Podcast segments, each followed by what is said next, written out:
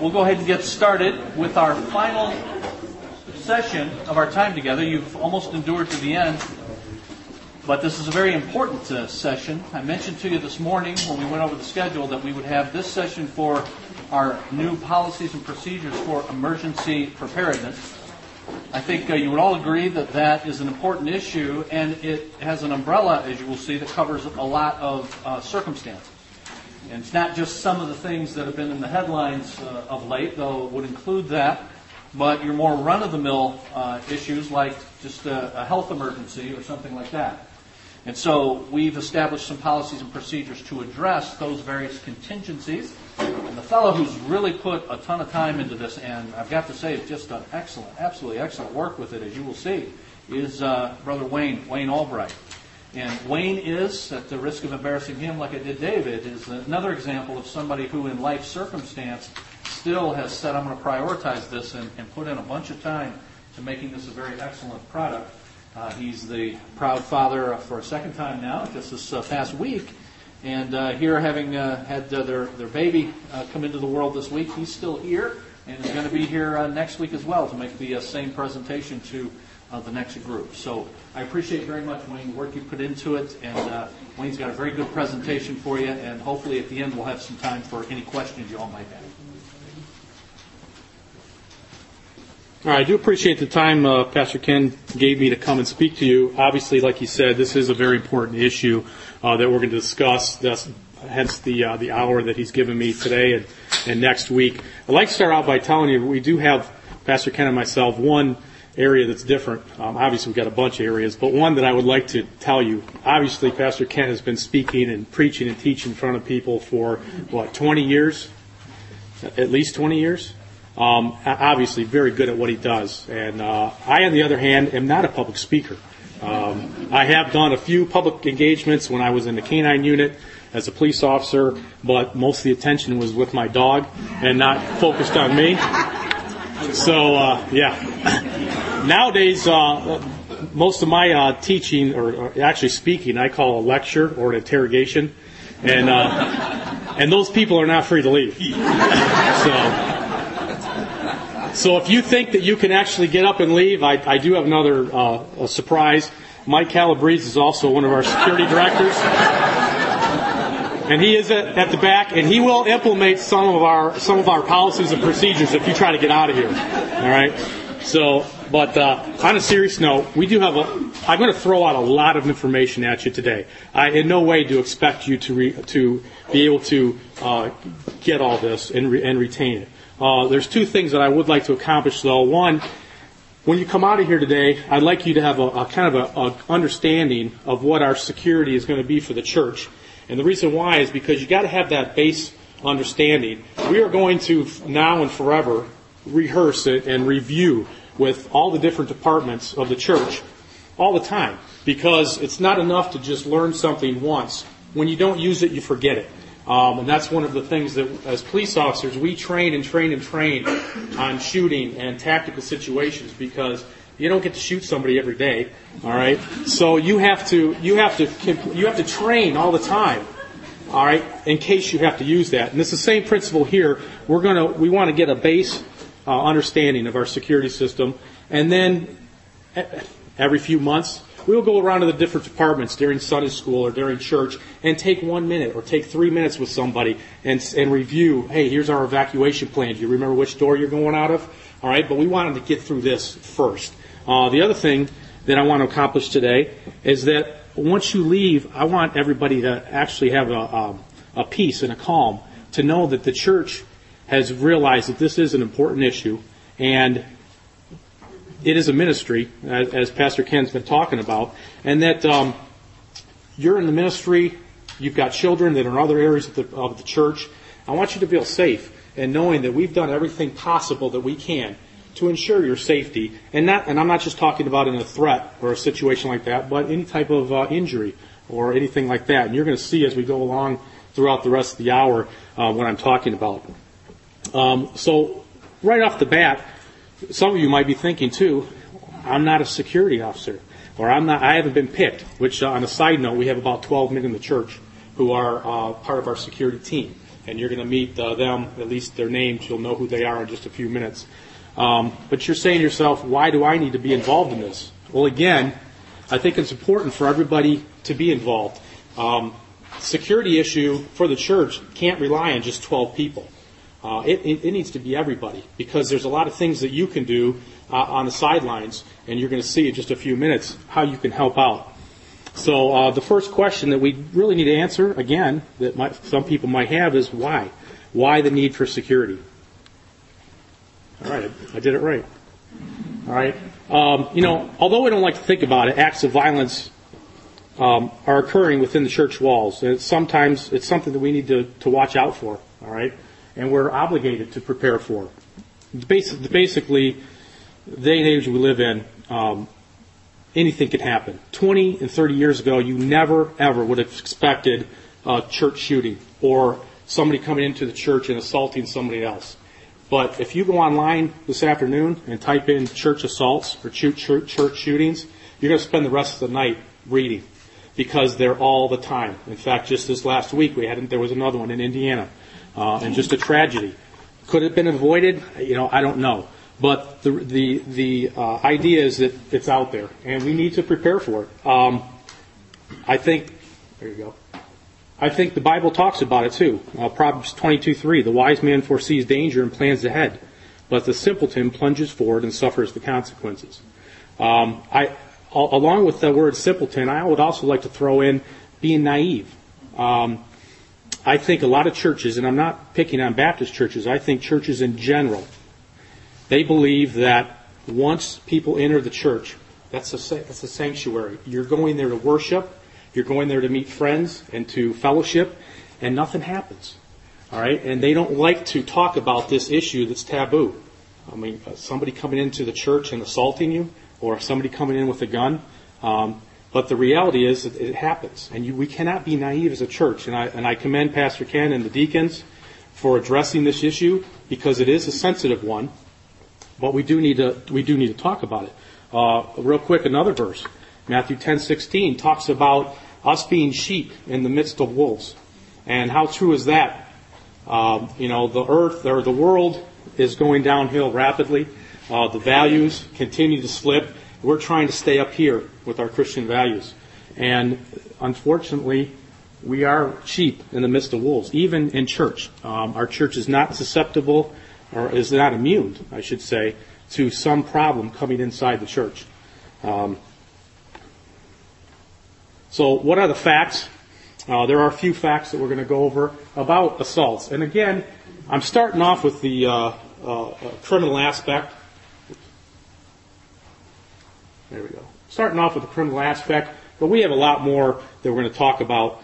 Um, well, here are some of the some of the facts. Acts of violence are on the increase in churches and in other public places, and I could spend 15 minutes on why, but the bottom line is just we'll just chalk it up to the depravity of man. Um, uh, these violent acts a lot of times include robbery, assault, religious motivated crimes, and domestic relationships gone bad. And again, we're, we're getting into an issue that's kind of embarrassing to talk about. Churches don't like to talk about domestic issues um, because you want to think of your church and your congregation as that doesn't affect you. But in reality, it does. Um, you know, uh, domestic relationships, uh, bad ones. I know you talked to Mike and myself. We've been police officers combined for 25 years, and usually that's that we see the worst in people is in domestic situations. People do things that they normally wouldn't ever do in their life in that type of situation, using the children against the other, um, the, the things that are said, the mental and physical and, and verbal abuse that goes on is, is unbelievable. And that still can enter into the church. Um, and so that probably is one of the biggest things that we have to worry about. And let me give you an example of that. Um, let's say the children's ministry, the, the nursery, and we have a family that, that, that, might be going through that struggle. And the wife, and I'm going to just use the wife, it could go either other way. But the wife has sole custody of the children because of abusive relationship. And now the husband comes into church in the middle of the services, and we've seen him before. He's been here a couple times, and he says, "Hey, I'm here to pick up the kids." And so right now, okay, here's your children, and now he leaves. Well, now we've created a problem because he doesn't have custody of the children. All right, the wife does, and because of the physical or mental abuse that, that's going on. So we've kind of aided in that problem. If we knew about that ahead of time, our security team could actually uh, help out in that situation. So that's how a domestic relationship could actually interfere and, and, and, uh, and be a safety concern. Um, there we go. The majority of violent acts, they are carried out by people who have a former connection or a current connection to the church. Now that's not always true. Obviously this last week blew that one, this, that last one out of the water. Because this guy apparently was a stranger in Indiana, walked into church and walked up to the pulpit and shot the pastor. Alright, so that is a, that's an exception. But most of the time, uh, they have some type of connection to the church. Whether it's a, a, a parishioner that, or a, a, member that was excommunicated for various reasons, somebody that left the church because he doesn't agree with the total doctrine, or has a has just a uh, a clash personality wise with the pastor or with other people. You, you know, church splits happen a lot because of that very reason.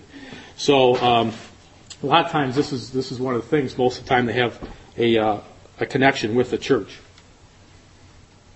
And there are certain warning signs uh, and they should be taken very seriously and communicated to those responsible for protecting the church, which would be the security team or somebody on the pastoral staff, which would then in turn talk to the security team about that. But um, you know, one of the warning signs, for instance, of this uh, this instance that happened back in Indiana this week, um, you know, that the church service had started well on its way. And in fact, the pastor was already speaking, which means it would be 20 to 30 minutes into it. And a stranger, which we know because we talked, they talked to some people that didn't recognize this guy, walking down the center aisle. Now, uh, raise of hands. Does, does that draw any red flags to anybody? anybody would look at that, and especially in our service, because even before the service starts, we can't get anybody to walk down and sit in the front. All right, so let alone 30 minutes into it. So 30 minutes into the service, you have somebody walking down an aisle. Now, this was a rather large church, so you could probably double the aisle from our church, double the size, uh, the length of it. So you've got countless people looking at this guy during the message thinking something's wrong. There's the indicator, because that is not normal. People don't walk to the front during the service, especially a visitor. They're going to sit in the back. They don't want to draw attention to each other, to themselves. So if they had a security team in place, throughout the church, and that was uh, one of the things that they talked about. Maybe they could have gotten up and grabbed hold of that guy and asked him what's going on. Now, could they have stopped it? I don't know. This guy had one mission, and that was to shoot somebody. All right, it was only God by God's grace that there was only one person shot. Because if anybody knows anything about guns, he had an automatic, semi-automatic gun with three full clips, which is 30 rounds. Semi-automatic guns don't jam very often, and his did. So he only shot one person. And they did have a couple people that tried to jump on him and get hurt. But I don't know if they had any policies in place to see, hey, this, this isn't right. There's a, there's a warning sign right there. What about somebody that stands up in the service and starts wanting to talk back to the pastor? Uh, anybody think that's kind of weird? Is that person maybe a little bit unstable? And should that be taken care of immediately? And that person escorted out of the building and then find out what is his problem? Exactly. Uh, I grew up in inner city and this happened uh, on quite quite a few times. I, I can remember two or three different times. And back then, again, you didn't hear about church shootings, and you didn't have anything in place. So somebody would stand up in the service and start talking to the pastor directly, and nobody knew what to do. They just froze, hoping that the guy would sit down. Well, you've already created disturbance. You already know somebody's disturbed because they've stood up and stood up and done that. So you got to look out for the warning signs. And, uh, and again, most churches are unprepared to recognize, prevent, and respond to acts of violence, medical emergencies, or an evacuation. And we're going to touch on all these issues. So I'm not just talking about assaults on the church. We're looking at the whole, whole vast uh, spectrum fire emergencies, uh, evacuations, tornado drills, everything we've tried to think about to keep you safer than you were six months ago or even last week at the church. So um, again, in this last one, it's kind of a tough subject to, t- to sell at a church because it's not, you're not, we might not use this for a long time. We might never have to use these principles and policies that we're putting in place. I hope we don't have to. But unlike another ministry of uh, children's ministry or putting on a vacation Bible school in the summertime and you're bringing kids in, you can see results. With here, with a ministry such as this, a security ministry, you're not going to see results. We're behind the scenes. And hopefully, we'll, you will never have to see the results. All right? But we want to have them in place just in case we have to. So, what can we do as a church to prepare? Uh, first of all, that's what we're doing here. Any type of preparation begins with uh, education and awareness. Today, we're educating you. Um, hopefully, you will walk out of here more aware of certain things than you were when you came in here today, more aware of your surroundings. Um, I like to think uh, police officers, a lot of times, we're, we're trained and we get paid to be observers. We're trained observers, is what they call us. And it becomes instinctive. Um, I know, I know for sure, Mike and myself, because we've been doing it long enough, that we can be sitting relaxed at the uh, church functions, at the Labor Day picnic, sitting there eating, and you have no idea that we're actually scanning where the kids are playing, uh, scanning the outer perimeter where there's other people walking around because it's not a it's not a controlled environment, and we have lots of kids that are playing over there right outside the doors here. Um, and you don't know that we're being we're aware of everything that's going on, even though it doesn't look like we are. And that's just because we're trained to do that. Some mothers have that instinct, and uh, more than fathers. And mothers are always watching out for their children, no matter where they are. Um, I know my wife is. So, but wouldn't you rather have, if for instance your child is playing on the monkey bars and fell, wouldn't you rather have instead of just two sets of eyes kind of glancing at him and being aware of where he is, wouldn't you rather have 40 or 50 sets of eyes that every once in a while are glancing and checking out the area, seeing if there's an adult, someone that we don't know, a stranger that's just lurking around the playground area? Would that throw a red flag up to anybody? You can't, he, does he not really with a child? He's just kind of walking around? Sure. And this is one of the things that we want to get. We want you to be more aware. And then in that particular situation, you would contact one of the security officers that out of the 12 that we have, there's bound to be a few of them that will always be at some function or another that you could tell, oh, look, this guy just doesn't seem right. What I want to get across to everybody is go with your gut instinct. Don't be embarrassed to, to talk to somebody about an issue that you think is a little bit weird. Uh, come, come to us with anything, and then we'll investigate it. We'll check it out. We need to recognize potential escalating events within the church. And again, um, we're talking about domestic issues, uh, anything like that.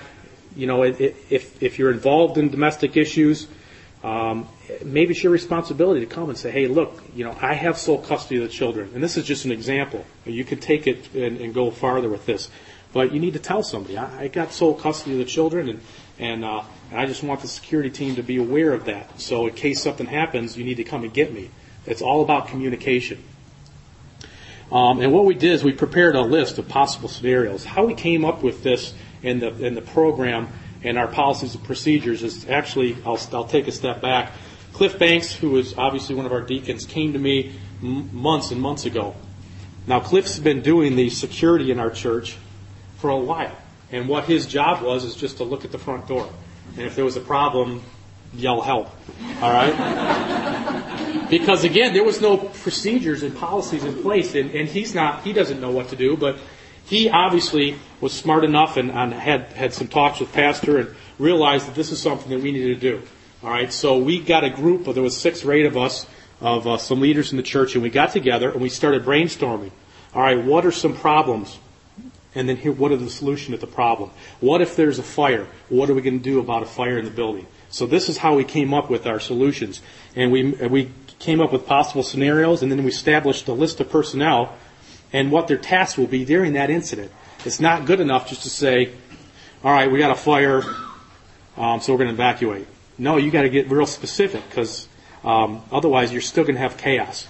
Um, we like to call it controlled chaos because it doesn't matter. If you're in a fire, it's going to be chaotic. But we want to control that. And the only way to do that is to uh, have a list of people and their specific jobs. So we created a response plan. Obviously, um, let me back up a second. Some of the things that we're going to go over the rest of the time are, again, the physical security of the building. We're going to go over medical emergencies and a response plan for that. We're going to go over um, educating and training the staff for different scenarios, and an emergency action plan. Uh, so those are some of the things that we're going to do um, as quick as we can. Uh, creating a response plan. It begins with formulating a security team to identify potential problems or threats.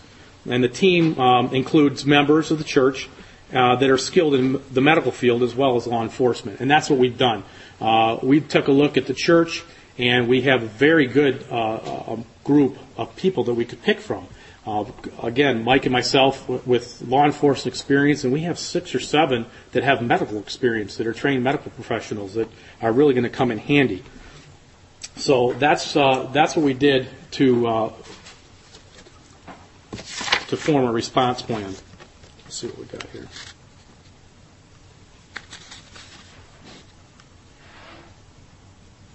That's taking a minute. I got ahead of myself and forgot to do this. This is things that we're discussing on the rest of our time.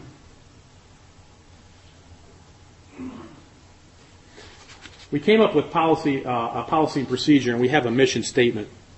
It's very simple, but the security team will provide for the physical safety and security of the church staff and congregation while present at CBC and during other church functions. And the medical team will provide basic medical aid to those in need until such time as medical prof- professionals arrive on scene. Um, so we have six objectives in, uh, comp- in trying to accomplish this in our policies and procedures. The first one is the operation of the security team. Um, this will be conducted behind the scenes and as visible as possible. You're not going to see all of a sudden next week um, guys walking around in blue blazers with security tags. You're, as much as Steve wants to carry nunchucks, he's not going to be able to. Okay? Because he's asked me a couple times, and I'm starting to think I don't know if I should have asked him on the team or not. But in all seriousness, we, we want to blend in. We are not uh, we're not going to be in the forefront. In fact, does anybody know that for the last six weeks we've had security in place? Does Does anybody know that? We've had people manned. That we've had somebody at the main door, and we've had somebody in the lobby area, and they also have walkie-talkies. And we have a walkie-talkie, and I'll explain the, the radio system in just a minute.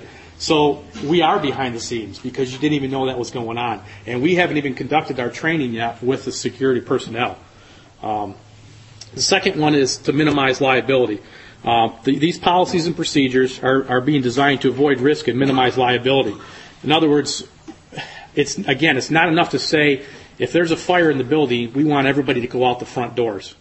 That's too general. We have to be very specific in, in all of our tasks so that we can minimize the liability um, and minimize people getting hurt. We want to provide a safe environment at Community Baptist Church and minimize the risk of potential harm to the staff and congregation caused by a criminal assault. And that again is going to be with uh, the training that we're going to give our security team and again, you people that are just the, the regular workers and teachers and people in the, in the service also being observant and going with your gut instinct and, and making us aware of a potential problem that you might think is a problem. Oops, went the wrong way. Um, third one, or fourth one, is we're providing basic medical care uh, to the congregation until EMS can arrive on scene. We again have a good medical staff. In a little bit, we're going to show you some items that we have purchased for the church to help us aid in that in your in the, um, the safety uh, of the congregation. We have an evacuation plan in place, and we wanted to assist in the safe and calm evacuation of the staff and congregation during a crisis or a security breach. And that would be a fire drill, or a fire, or tornado, assault on the congregation, things like that. Um, and we have specific jobs that are assigned to our personnel. Uh, in other words, we have to have these in place because, again, you could have chaos if you didn't have specific doors stop, uh, shut down and people in place to tell you exactly what to do in a crisis. Um, we want to control that chaos. So, from our policies and procedures, we came up with a standard operating procedure. And this is intended, standard operating procedure is intended to provide a detailed approach to the security of the church uh, these security measures are being implemented to reduce the risk of potential threat or disaster. Now, I want you to see, is it, yes, reduce is capitalized. I want to make a point of that.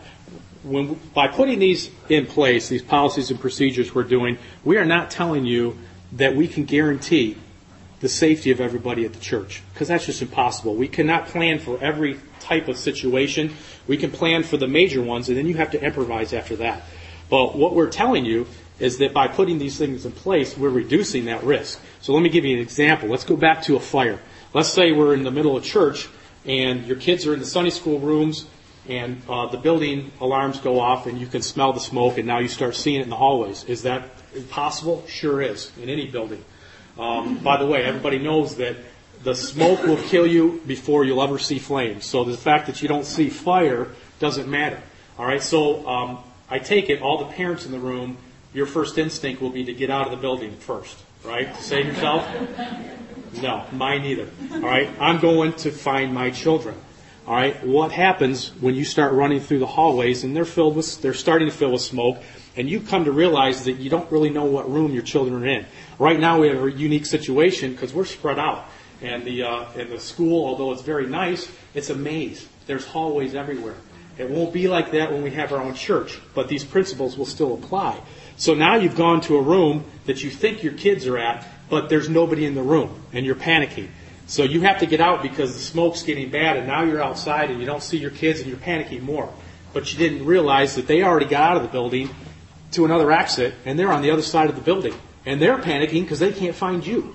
All right, do you see the problem there? Now we have we have implemented a policy and procedures that when we do have a fire, or if we ever did, that we have four or five men, they're going to escort the main body of our church out one door, and they know what door it is. They also have a secondary door if that one's blocked.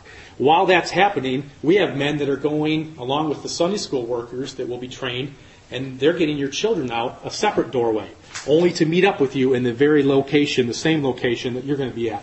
Everyone meets in the same parking lot, the parking lot across the street um, of where of the main doors. So not only are all your kids getting out at the same time you are, we have some of our security personnel that are actually checking the bathrooms and the hallways. We actually have people in place that are double checking the rooms. Uh, you know, the we call them pods, and you're going to see them in a little bit.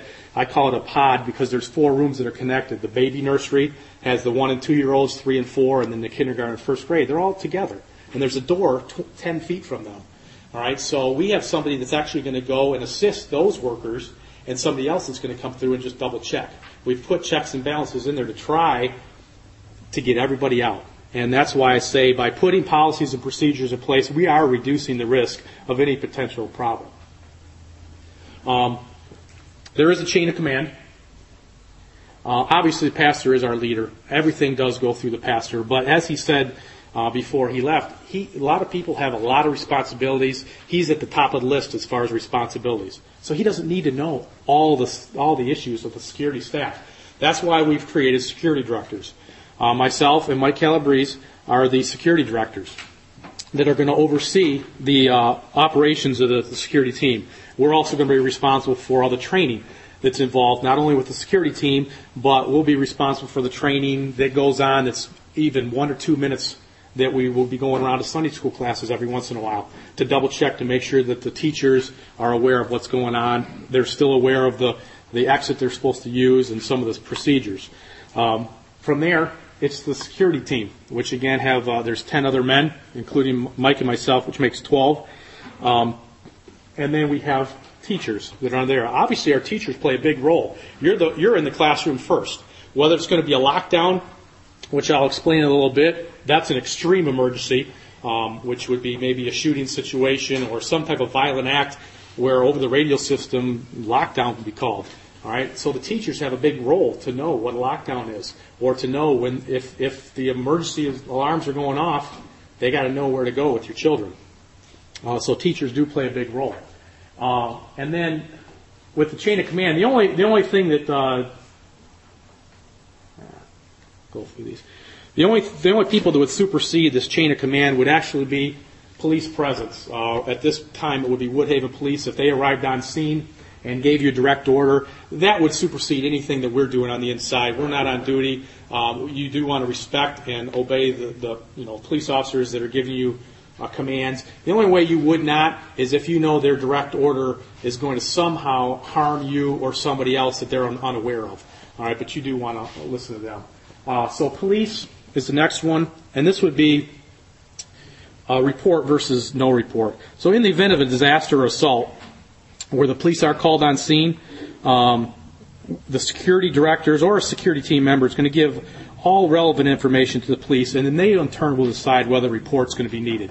So uh, let's take an example on this. Again, going back to our uh, picnic, and you see an adult that comes up to the children, and that's kind of weird. And then you have reports. The child comes back and said said that this guy said some inappropriate things to us, to the kids. Right away, our security team would would uh, try to uh, react, probably try to detain this guy. Police would be called immediately. All this information would be need to be discussed with the police right away. This is the child that he talked to. This is what was said to him, and then the police will do their checks and, may, and then they will decide whether a report would be necessary or not. In this instance, definitely they would they would take a report in that type of scenario. Um, non-armed security team members. Nobody on the staff. Nobody, unfortunately, Steve, did you read that? All right. Nobody's going to be carrying guns, knives, tasers, mace, brass knuckles, anything like that. We're not we're not here to uh, say that the church has a big problem because we don't. So that's not necessary. Not to mention, it's a, just a big liability uh, because any one of these things you have to have extensive training on before you could even use it. And then even if you did use it, you're still liable for it. So uh, the only people that are going to be armed are are, uh, are state certified or police officers. Which at this point, Mike and myself are the only ones that are uh, state certified police officers. And um, I know because I've talked to him. Uh, we we carry guns probably 98% of the time anyway, and that's just because we've done it for so long. We've arrested so many people that we never know when we're going to come into contact with the people that we've arrested. So uh, you're, you're out with your family, and it only makes sense that we have to protect our families and ourselves. Um, so we're the only ones that actually are going to be carrying it. And and to be honest, the, this is such a small percentage of what we're actually talking about. You'll you know the fact that this will probably never happen, but we do want to be prepared if it did. I know that church in Indiana never ever thought that that would happen to them, but it did. Uh, dress and appearance. I did I did mention this again, but we're not gonna. You're not to know we're here. All right. We don't have blazers. We're not to be wearing camouflage, anything like that. Um, we do want to blend in. We want to. We don't want to disrupt anything that goes on at the church. Uh, we will have a rotating list. You're never going to see the same people in the back. I don't think that's fair. Most of the men on our security team have other jobs. As Pastor said, you know, just a, a little bit ago, there's a lot of other things going on, and it's not fair for them to be to be manning the door or the main security all the time. So we'll have a rotating list. You'll never see the same people back there, but they're all trained the same way. All right. We do have on-site communications and uh, you will see it. There's little, they're little two-way radios. They're the ones that you can buy anywhere, and they uh, so you sometimes will hear some other communication going on uh, because you're picking up you're picking up other people talking on their radios. So we're still looking into that, but we have two-way radio communication. This is going to be for uh, non-essential communication. Oh, I'm sorry. Radios are to be used in a professional manner and they're they're not going to be used for just talking back and forth. All right, that's obviously probably didn't have to say that um, because we're we are in church, but um, they're going to be used just for the uh, professional way, and radios are going to be used for basically emergency situations between the different areas of the church. Um, and for instance, well, we're going to go over radios in just a minute. So, the uh, general assignments. Again, we're going to provide defensive protection to all people on the premises during church and, and special events. Um, we're going to man this, the main lobby area, the doors. We right now have two doors that are always open, but 10 minutes after the service starts, the door on the uh, the west side of the building gets locked, and so you can only come and go through the main entrance. Now you could leave any building, any door, but you can't get back in. So that's just a security issue that we've added, so that we're watching just one door. So during the service, when everything's quiet and there's not too many people in the hall, we're not getting a stranger coming in from a door that we don't know, and we can't uh, we can't tell what's going on. Um, we're going to provide medical aid, and again, we'll show that in just a few minutes. I think we've we've done some good things that are going to be you're going to be happy about to see. Um, security breach. lockdown is a uh, it, it's a kind of a scary issue to talk about. And again, this is one of those issues that probably will never happen. But this is one of the issues that we have to talk about and remind our workers and our teachers every so often so they remember what they're going to do. So should a security breach occur, 911 is going to be called immediately. Uh, security personnel will take action according to radio, radio protocol, whether a lockdown is ordered or an evacuation. Um, in the event of a lockdown, as teachers, you're going to lock the door to the uh, to the room, and all I think all the doors have the windows that are, you can still peek in. So the object is to get all the kids or whoever's in the room on the same wall as the door, sitting down, so that if somebody were to pass by the door, they cannot see anybody in the room. And then you're going to keep that door locked until you are told by security personnel that you can you can recognize their voice or uh, police that come to the door and tell you it's okay to go ahead and open the door. You're going to stay locked down. That's exactly what it's for. Uh, 911, I'm sure everybody knows in the event of emergency, 911 gets directly dispatched to Woodhaven, where we're at now, Woodhaven Police Department. And you're, you're on the line with a dispatcher. If you're the person that calls for whatever emergency, if somebody, uh, if somebody was hurt, um, you need to give as much information to that dispatcher as possible. They're going to dispatch the fire department and police, but in that meantime, when when uh, professionals are arriving, you can still be giving information to them, and it's vital information about uh, the victim or a suspect, uh, uh a description of them, and you want to stay on that line unless the dispatcher tells you hang up. And a lot of people, we get this all the time and um, Mike probably has hundreds of stories. You call, you pick up 911 and somebody says, I need the police, and then they hang up. And that's all you have. So you have no idea why they need you, or uh, luckily 911, uh, an address comes up, but if it's a cell phone, you have no idea where they're at. So you gotta stay calm, and if you're the one calling, you just stay in line. Give as much information as you can. Um, in your packet, you have a list of phone numbers.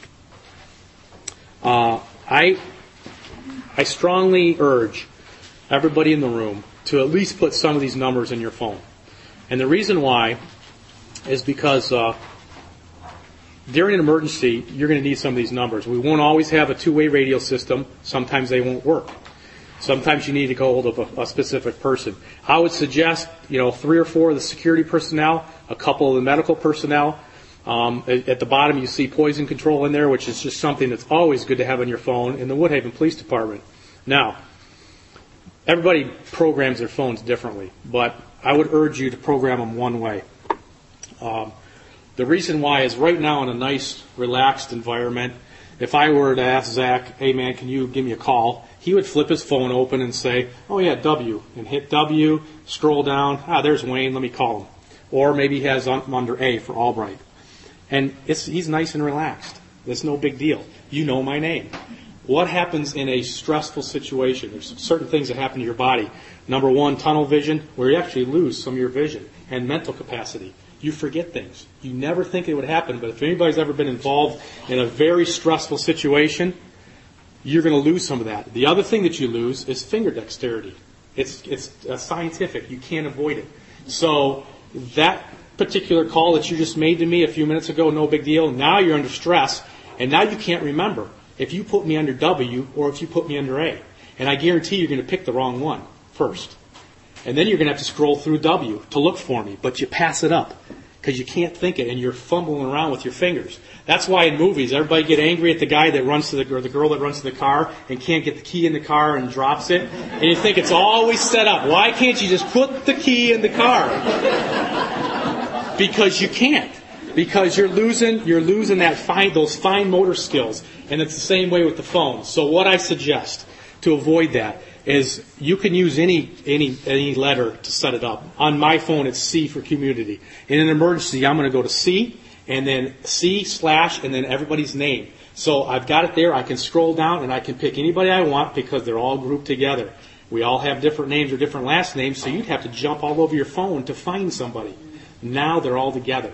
So it's a lot easier. It might still be a little bit difficult because you're under that stress, but you're alleviating a lot of the stress. Everything's together. So you pick how you want to do it. If you want to put it under E for emergency, um, or C for community, slash, and then use either first names or last names. Uh, don't mix it up because you're going to forget when you need that when you're in a crisis. Um, and last on this uh, policy and procedures, we have designated a central meeting place for everybody.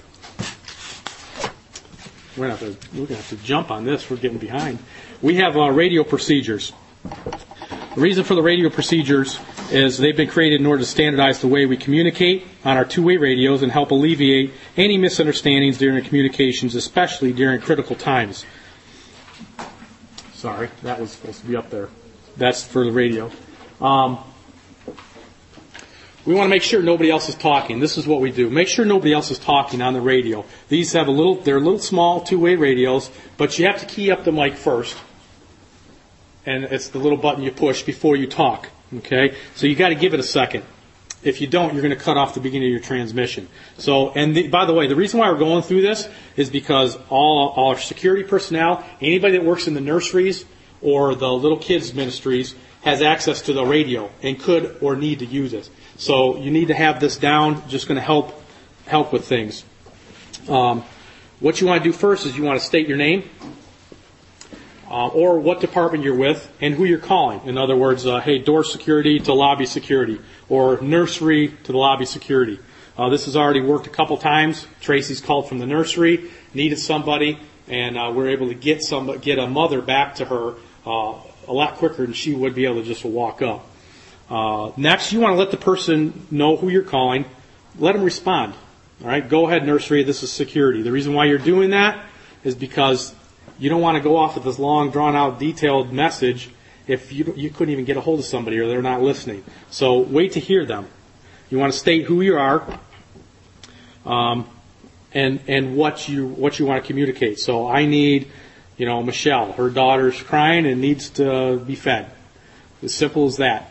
And instead of Tracy coming from the nursery, which takes 90 seconds, and then getting somebody out and going back 90 seconds, that's a minute and a half, we can cut that time drastically down, and it could be used for all sorts of emergencies.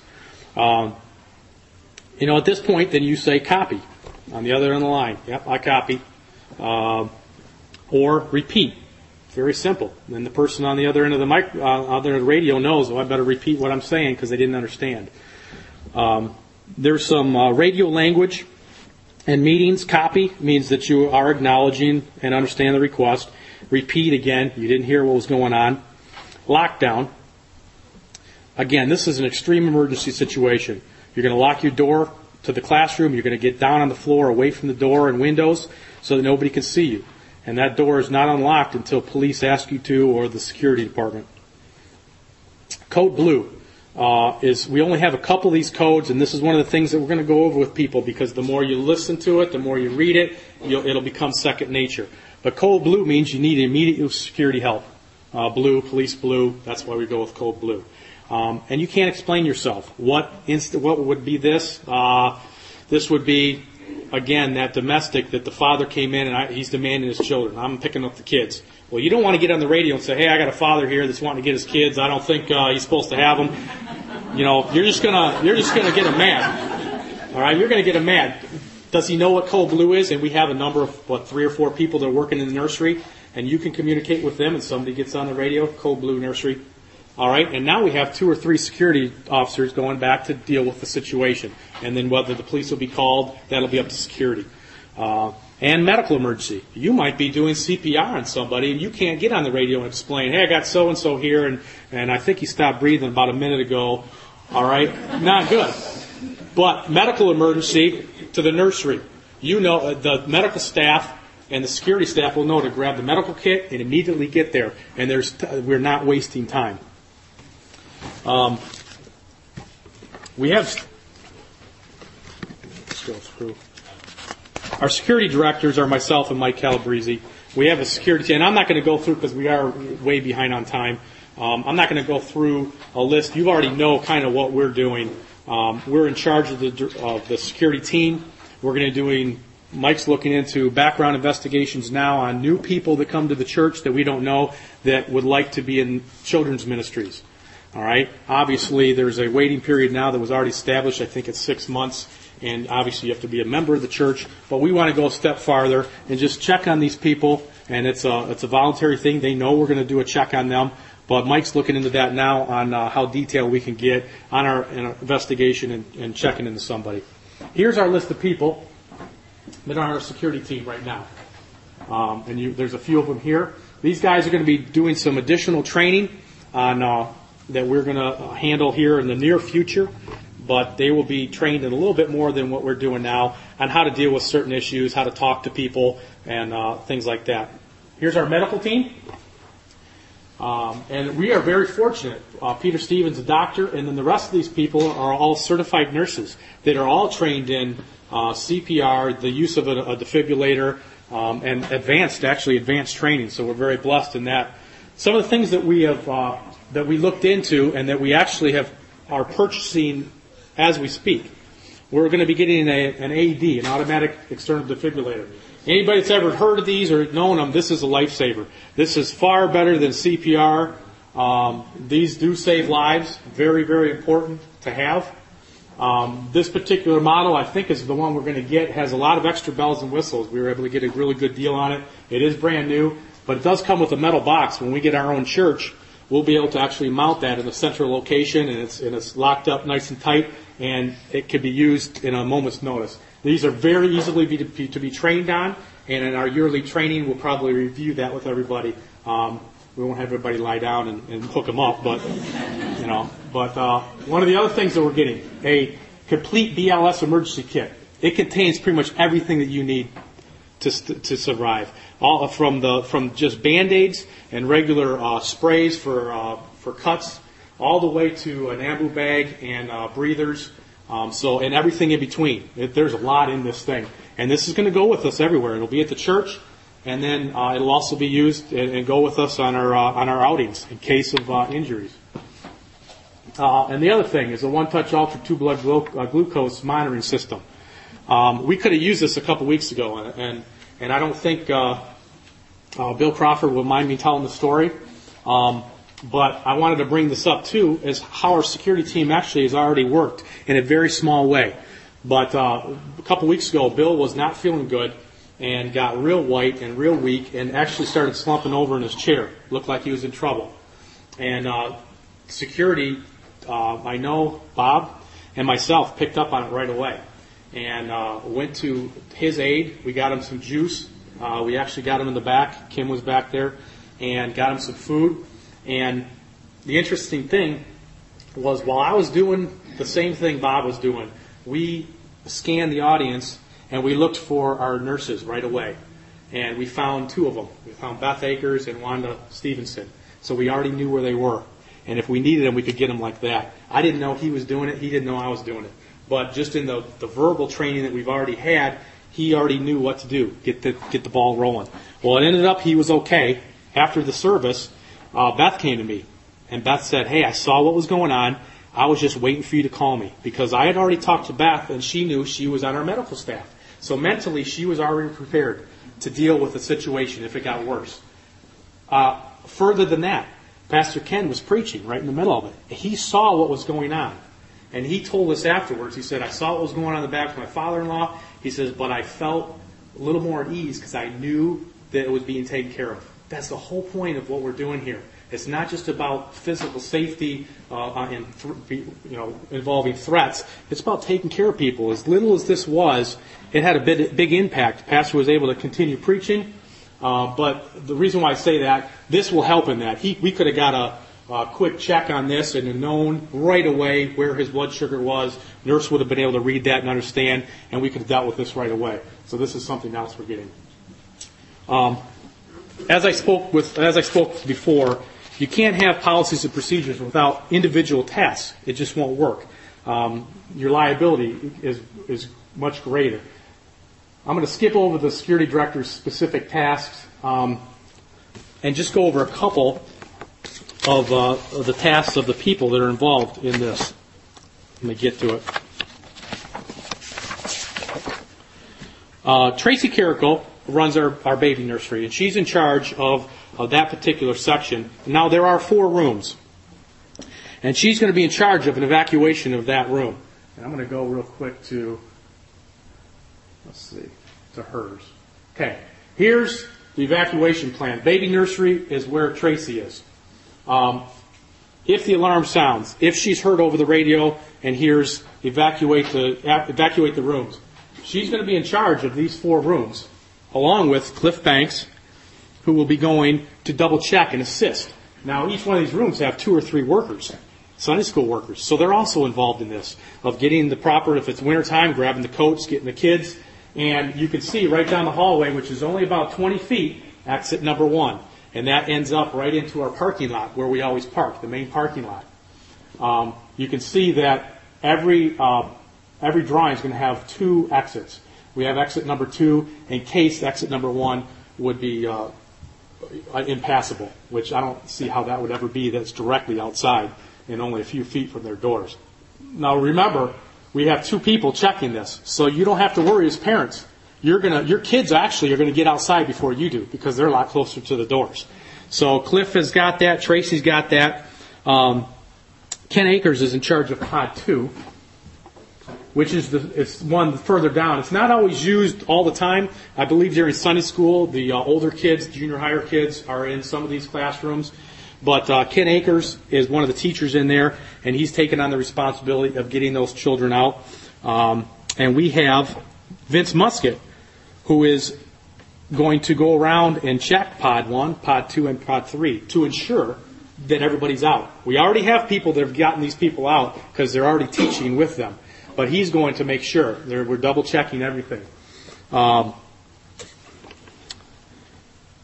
Mike Garner and Ken Rapp are going to be in charge of pod three. This is in the back of the church, and maybe a lot of you haven't even gone here. There's a huge room. I don't even know what they call it in the very back. Yes. And this is that they got the best spot in the whole place because there's a door right in the room that exits right directly to the outside. Now this is on the far side of the building, so they have the farthest to walk. They're going to come out this exit and they're going to have to go all the way around the building over to the other side to the parking lot because again, everybody meets in the same place. So you get to see your kids right away. They're probably going to be there before you do. Um, and then, let's go back. This is our main church. And obviously, I drew these on my computer. They are not to scale. All right? But I wanted to make them simple enough that everybody could see exactly where we're going. This is our main meeting room. And we have the rest of our personnel, which is Todd Robbins, Jim Principe, Eugene LaChapelle, Steve Guzana, Jacob Akers, and uh, that would be it. They're in charge of getting everybody else out. What they're going to do is they're very calmly going to be at the exits and not allow you to go through an exit you're not supposed to. They're going to very politely ask, ask you to go with everybody else. Because why? Your children are already taken care of. So you don't have to go looking for them. So you're going to exit out uh, the, the left corner out by the stage, and then there's about 15 feet to the exit uh, down the hallway, and you're right outside. Again, uh, when, we, when time permitting, we're going to go around to the Sunday schools, you'll be able to look at these. We've got hard copies of them, and you'll be able to look at them more. Everybody has two exits, all of them, and they're double checked. We have once once this is uh, cleared, and once we got everything going, actually Bob Stepp is in charge of going to the bathrooms and the hallways and double checking. Now, on top of all those double checks, um, you notice that my name's not anywhere, and neither is neither is Mike's, and um, that's because we're kind of o- overseeing everything. We will go to where uh, where it's needed and we're going to do our check probably be the last two out of the building uh, in, in, any type of situation. So um, we're, we're, we're overseers of everything to make sure that there's not a problem. If there's a problem over here, we're going to direct our attention and calm things down, and we'll go from there. Um, so that is. Uh, oh, I want to bring up Larry because Larry's here. Larry's our bouncer. Larry Sharpenoff. I'm just kidding. Larry even has a job. He is actually going to be escorting the majority of the people out through the parking lot. You're going to follow him across the parking lot where we park to uh, to the adjacent side. It's uh, the grassy area. But he's going to be reuniting families back together, and he's going to start a list. Cliff Banks will be out there soon after that, and will be assisting there. And and also they're going to be making lists. Who's missing? Um, do you have all your family? All right, keep everybody here, and they're going to move on, and they're just going to keep everybody together. Because why? We don't want to interfere with the fire department, police department, and we don't want to be going scattering um, off. Because then, when we start looking around and realize, hey, so and so was at church, and I don't see him now, So now you're telling false information to the fire department, hey, there's still somebody inside. Now you're putting the fire department at risk. So we want to keep everybody together.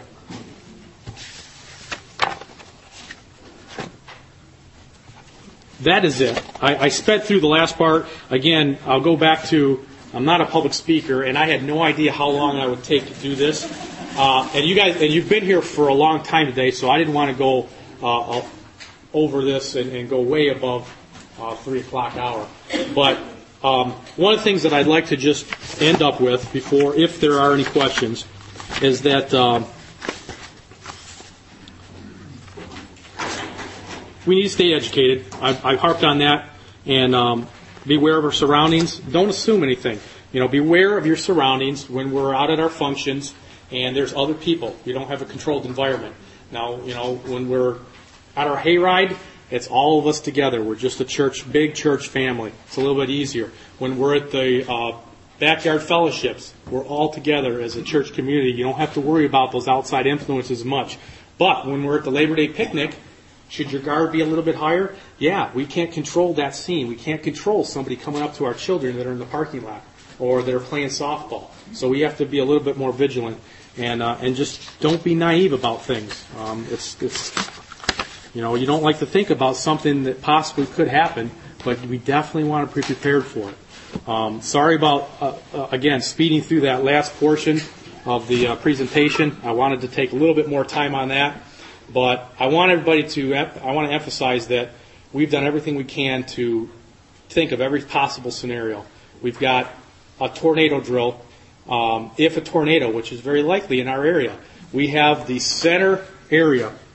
Let me see if I can go back. I'll show you. All right. This is where our main meeting room is. Right out option number, second option is where we have our cafe community. Right down this hallway at the teacher's lounge is the centermost part of the building. Uh, and the library. if anybody's gone down there, you know this is the best place for a tornado. We went through, Mike and myself uh, went through months ago and decided that was the best place. There is only two glass doors, which is the library glass door. Everything else is sealed off. We can shut doors, and all you have is hard concrete walls. And there's enough room for the entire church and kids to be on, uh, on this wall right here and in this wall. And it connects up with the, it connects up with the kids ministries. So like a little, a little box you can walk around. So we've even thought of that. Uh, tornadoes. Fires, obviously, we've, we've gone over where everyone would be evacuated to the same central location. Uh, lockdown procedures, we went over that. God forbid that never have to happen, but um, in a lockdown, obviously you're wondering, well, what do we do with all the people in the, you can't lock them in the center section. You've got three, four exits actually. Um, that is a call that the security team would have to be made, um, getting people out or getting people into the, the kitchen area and shutting the door. Uh, again, with that, I mean, the likelihood of that happening is always very, very slim. It's more likely that we're going to need to use a defibrillator or the first aid kit, and we have those things in place, and we have uh, medical professionals that, that know that this is their ministry, and they're on top of it. It's not like we're going to catch them off guard. Um, as my as the little story went, Beth Akers knew, and she was mentally prepared to deal with what she had to if she if we needed to call her. So all the people that we're training, again, are, are going to be mentally prepared for a possible scenario. Hope we don't ever have to use it, but if we do, it's in place. Um, I know we're uh, out of time. Is there any questions? I'll try to answer. All right, good.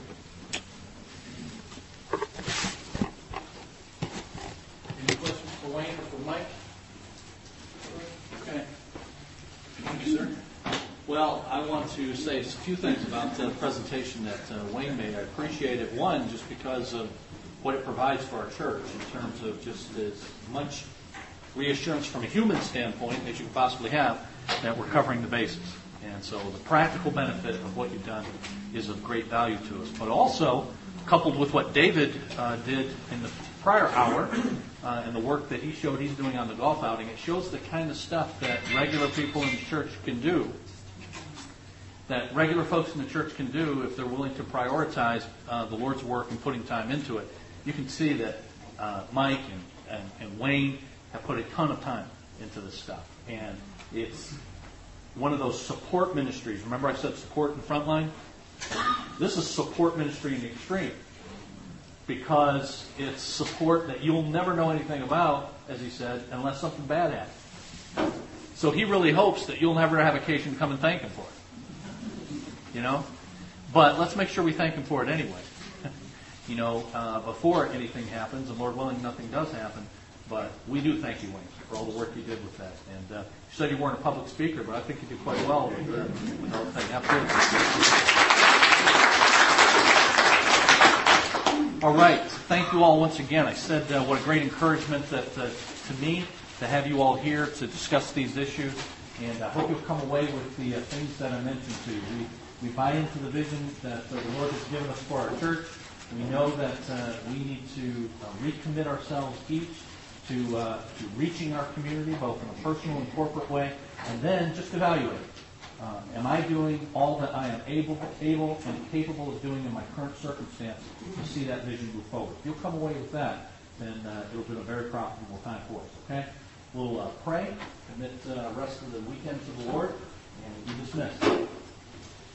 Lord, thank you so much for this time that uh, we could have. Lord, I thank you again for your work in the hearts of your people, such that you have have caused them to see the value of your church and the mission that you've given to your church and their role within it. So much so that they've made arrangements to be here with children and, and, work and various things in their schedule. I thank you, Lord, for them. And uh, I pray, Lord, that you would help each of us to take away from our time a renewed sense of the extreme significance what you've called us to do and the great joy, Lord, that you afford us in being involved together in your work. Lord, we ask that you would allow us to move forward to the vision that we've laid out, going to, to 2015.